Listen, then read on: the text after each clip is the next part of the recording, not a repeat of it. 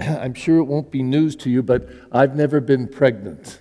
And I don't think I can be pregnant, even though there was a movie, Mr. Mom, and I think it was uh, Schwarzenegger got pregnant or whatever. So I never saw the movie, but I was never pregnant. So I'm not speaking from personal experience. But I've certainly been around a lot of women, my mom, my sister, my nieces who have given birth and who have gotten pregnant. And I will say, I think every pregnancy is a miracle.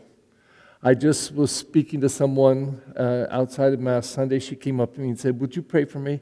I said, Sure, what for? And she said, um, I, I was pregnant, but I, I had a miscarriage. And she was emotional still about it, as I've, I've often seen too.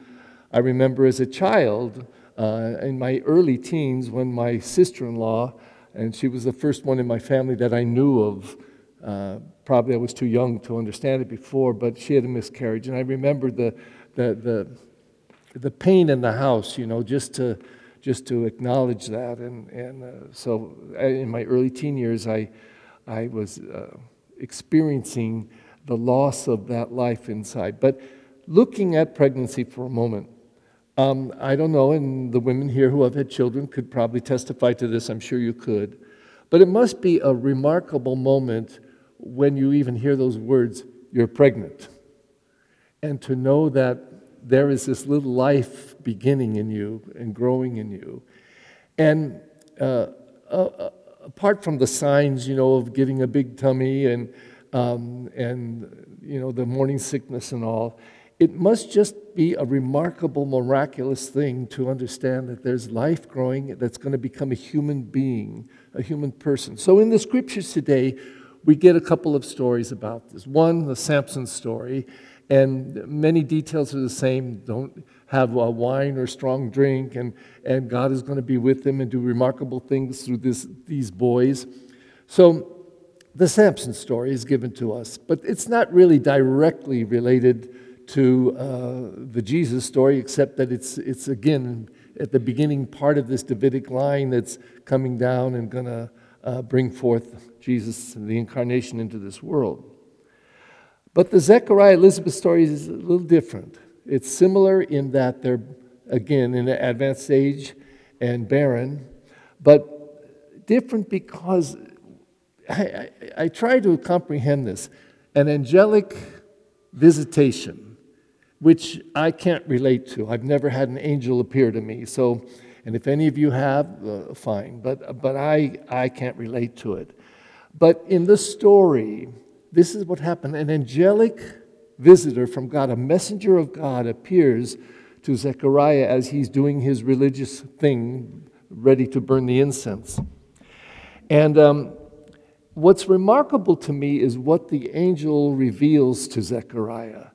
That whole speech, it tells him all the things that's going to be uh, with, this, uh, with this child. Uh, he will, this child, John the Baptist. He will be filled with the Holy Spirit, even from his mother's womb. The Holy Spirit's going to be in him. He will turn many of the children of Israel to the Lord their God. He will go before him in the spirit of the power of Elijah to turn the hearts of fathers toward children and the obedient to the understanding of the righteous, to prepare a people fit for the Lord. He will, he will prepare the people to be fit to meet the Lord. And then it says, Zechariah says to the angel, how shall I know this? I'm advanced in age with my wife and she's barren. And it's remarkable to me that response to the angel, to, to these words, uh, uh, miraculous words, and he doubts.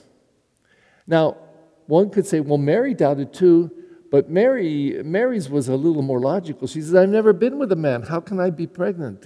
She, she couldn't understand it.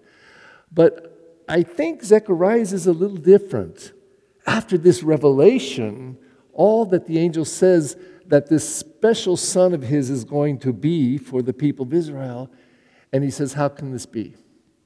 He doubts it. And he is struck dumb, speechless. And, and we know the rest of the story comes out, and the people recognize that something must have happened to him. And we know, too, the end of that story that as soon as the baby is born, his mouth will be open, his, it will be loosed, and he will be able to speak, and he will give him the name John, and the people will be amazed at that.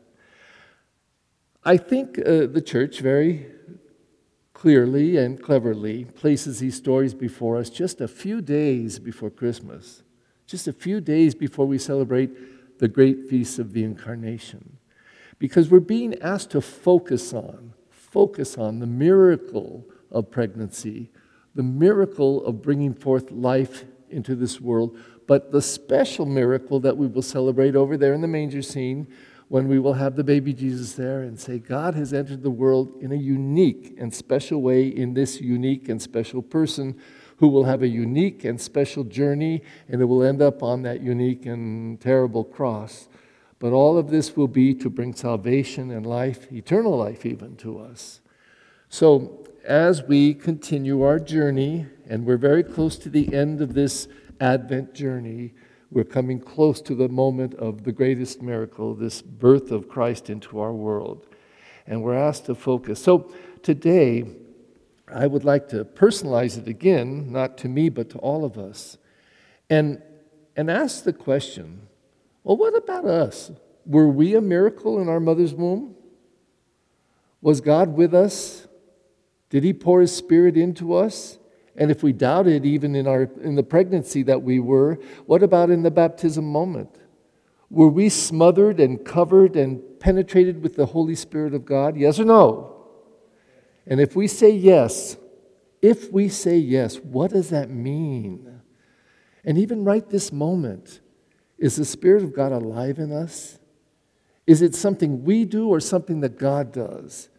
Does God's Spirit come alive in us because we come here to celebrate Mass and receive communion, or because God is God and God is good and God just pours His Spirit into us? And maybe the most important thing we do is just simply accept it in gratitude. Accept it in gratitude and expect it to be so. Because once we do that, then we are that miracle that was Samson and John the Baptist and uh, we are asked to accept that miracle and appreciate that miracle and then live the miracle. Please stand.